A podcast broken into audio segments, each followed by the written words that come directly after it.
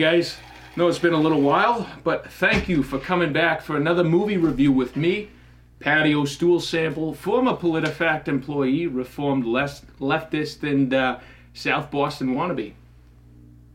No. I'm here to talk to you today about a major, major movie just got nominated for Best Picture of the Year at the Academy Awards. I'm talking, of course, about Don't Look Up, starring Leonardo DiCaprio and uh, Mystique, or Jennifer Lawrence, as she sometimes goes by. Right? Now, this movie is supposed to be awesome, right? It just got nominated in like all the categories in the Oscars and the Academy Awards. And it's also a big allegory to uh, global warming. I think this whole administration has completely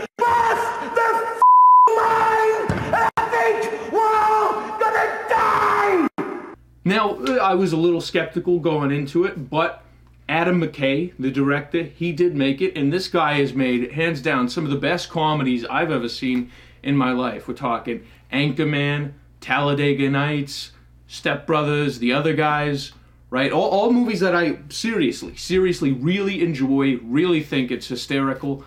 Um, but let's get into it, shall we? Anyways, uh, Mystique over here finds a meteor way up in the ocean's deep, and uh, surprise, surprise, it's going to frickin' kill us all.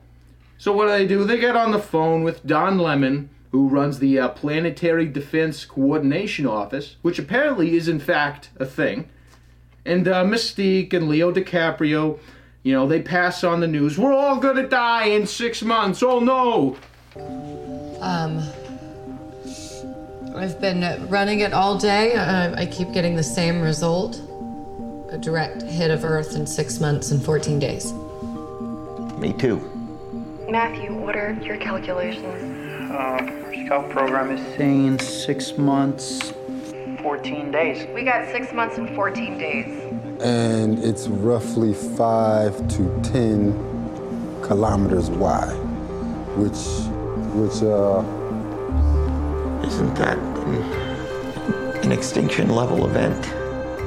Well, let's not be dramatic here.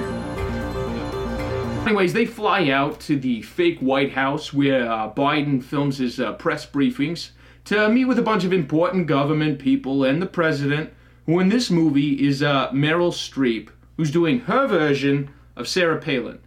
Which I, I, honestly, honestly, I think the casting here is the biggest insult to Sarah Palin, right? Because Sarah Palin is uh, talented, funny, right, a badass at times, right? Uh, Meryl Streep is none of those things. Meryl Streep is a washed-up has-been who's been essentially playing herself in every movie she's done for the last four decades, just continuously cashing in on her name power, which the Hollywood elites make sure never goes bankrupt, ever, ever, even with awesome, stellar performances like this one.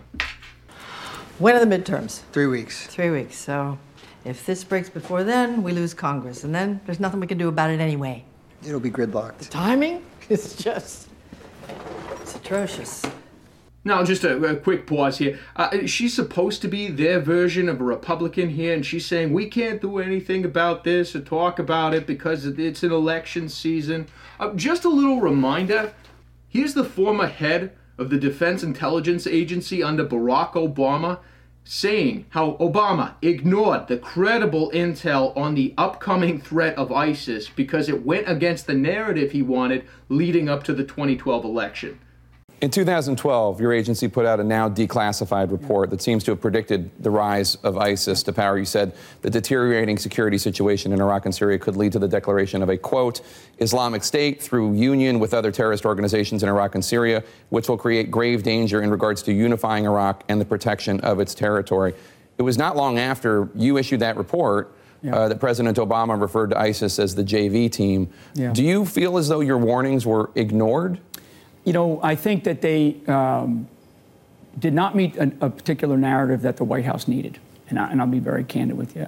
I have said, and I believe that the people that were around the president, his sort of inner circle that were advising him, I think advised him incorrectly. What was the narrative? I think the narrative was that Al Qaeda was on the run and and and, and Bin Laden was dead and, and he was the election and he narrative. yeah and they were and they were dead and you know, and these guys are these guys are uh, you know we've beaten them. Yeah, so uh, you could see it's it's definitely the the evil Republicans um, who are ignoring credible threats because of the elections. But uh, let's continue, shall we? So you know, anyways, Meryl Streep decides to come to her senses, right? She decides something has to be done about the space rock, so she and the movie's writers decide to rip off the plot to Armageddon and uh, send an astronaut to launch a nuclear bomb at the meteor to break it up. Using decommissioned space shuttles and satellites loaded with nuclear explosives, we will blow Comet Dibiasky off her course. And of course, you know, the astronauts are racist, naturally. And a big hello to that beautiful blue ball down there we all call home. All those proud white folks working hard. God bless you. To which the Republicans just keep saying, he's from a different generation, blah, blah, blah. He's just of another generation, I think. It's just a different generation. You know, kind of like how the uh, Democrats would always say about Democrat Senator Robert Byrd, a uh, former Ku Klux Klan grand wizard or some shit, who Joe Biden gave a eulogy for. Although I and my colleagues behind me revere the Senate, uh, Robert C. Byrd elevated the Senate. Other great men uh, and their families would have chosen for them to lay in state in the rotunda. But Bob Byrd, and his family chose to lay in state in the Senate chamber. And to me, this is completely appropriate, having served with them for 36 plus years. For the Senate chamber was Robert C. Byrd's cathedral. Uh, anyways, anyways. So, so just as the nukes are in the air, the president cancels the mission because Mr. Rogers here, playing Steve Jobs, told her to cancel it because, as it turns out, the meteor's worth a lot of money. As, as some of you may know, the most valuable minerals in the world are fast becoming those that are deployed in the manufacture of cell phones and, and uh, computers, yttrium, terbium, osmium, dysprosium, on and on and on. I, we're running short.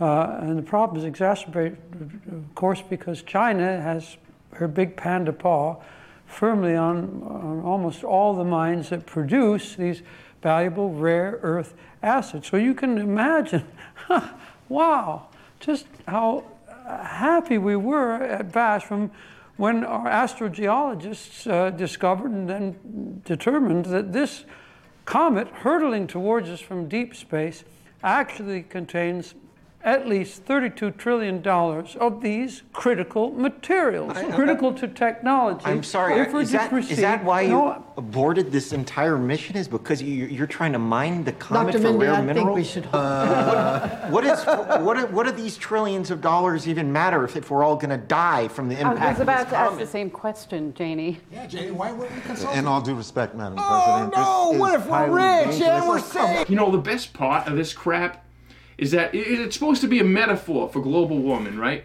Right. So this, the evidence that they have for, for this meteor, it's solid, it's concrete. All the scientists agree. All of them know it's right there, and the conservatives are just too stupid to believe what's on front, what's right in front of them. Only problem when you apply that shit to real life um, they've been wrong for 60 freaking years. In the 1970s, they were bitching about global cooling. By this time now, we were going to be in a new ice age. Come the 90s, flipped on a dime. Global warming's the new thing. By this time now, half the country's going to be underwater. Flash forward to the 2010s, now it's climate change. The temperatures are going up and they're going down and blah, blah, blah, blah, blah. We're all going to die somehow, maybe, I don't know, but we need to be really scared and spend lots of money we don't have in order to fight this thing that's definitely, definitely a problem, right? And you, you, you know, and you know what's worse for the environment than burning fossil fuels? Uh, burning shit like like actually burning human dung like they do in India prior to the availability of fossil fuels over there. You know, and, Jordan Peterson, Jordan Peterson makes a really good point on this. Let's listen in, shall we? I worked for UN committee for two years on sustainable economic and ecological development and read a very large amount during that period of time and learned a lot, much of which made me much more optimistic than I had been before I read the relevant literature, which was a real shock to me. But the climate change issue is an absolutely catastrophic, nightmarish mess, and the idea that that will unite us is that's that's that's not going to unite us. I mean, um, first of all, it's very difficult to separate the science from the politics, and second, even if the claims, the more radical claims, are true, we have no idea what to do about it, and so no. And besides, it's even worse than that. Here's the here's one of the worst things about the whole mess is so as you project outwards with regards to your climate change projections, which are quite unreliable to begin with. And the unreliability of the measurement magnifies as you move forward in time, obviously, because the, the errors accumulate. And so if you go out 50 years, the error bars around the projections are already so, so wide that we won't be able to measure the positive or negative effects of anything we do right now. So, how in the world are you going to solve a problem when you can't even measure the consequence of your actions? Like, how is that even possible?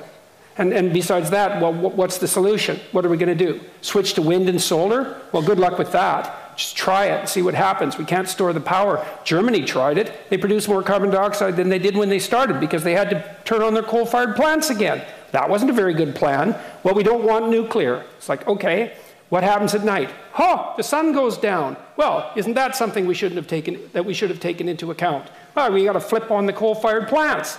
Well, so it was a complete catastrophe, and all that happened was the price of electricity shot up. Was like zero utility.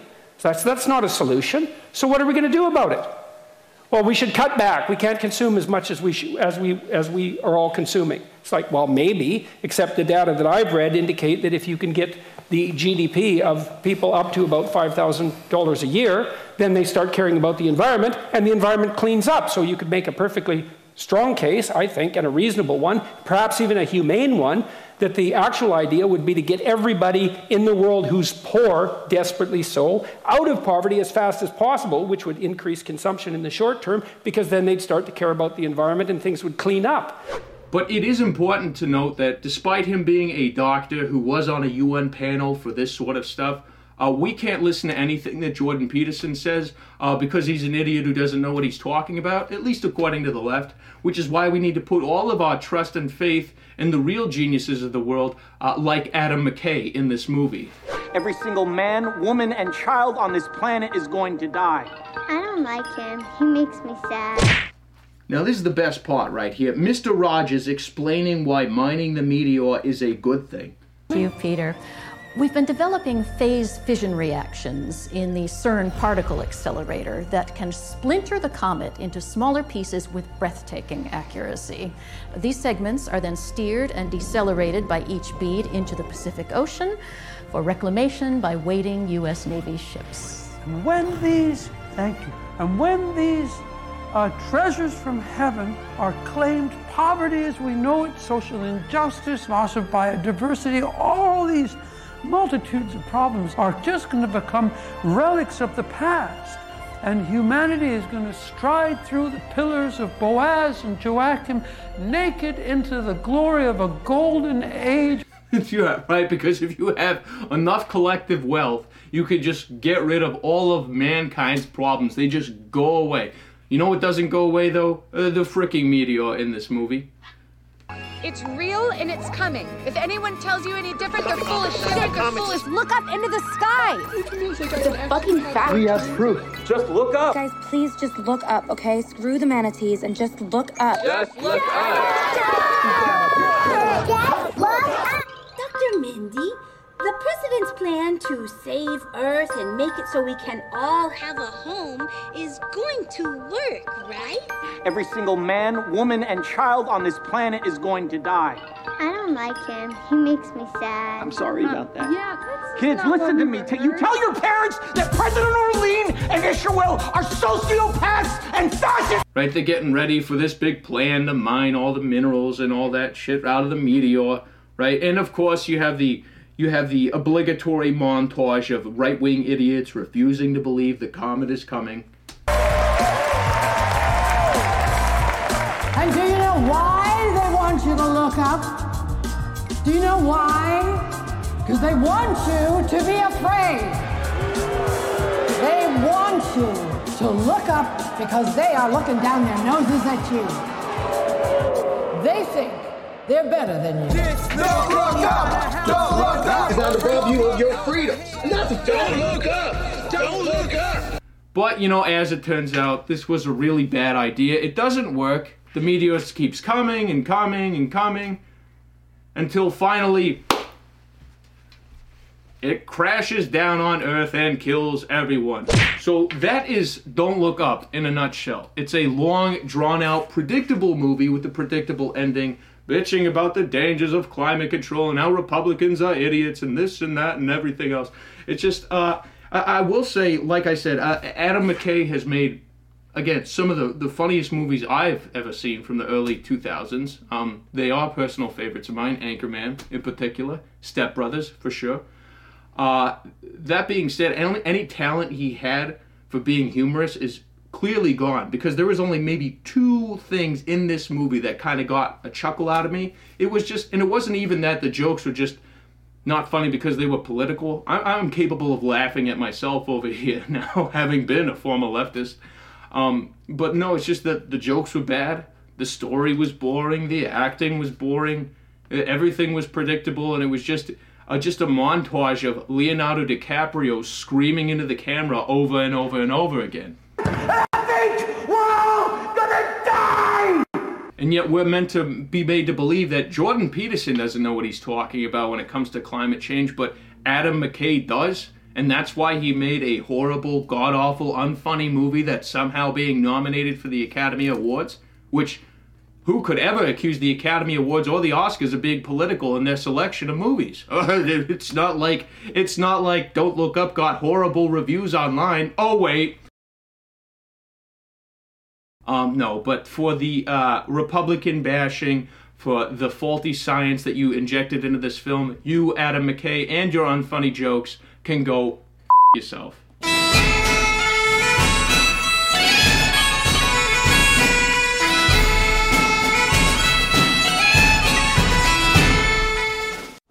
Science has proven that every subscription we get adds another wrinkle to AOC's face. So help age that scorpion woman out of office and subscribe to our channel today.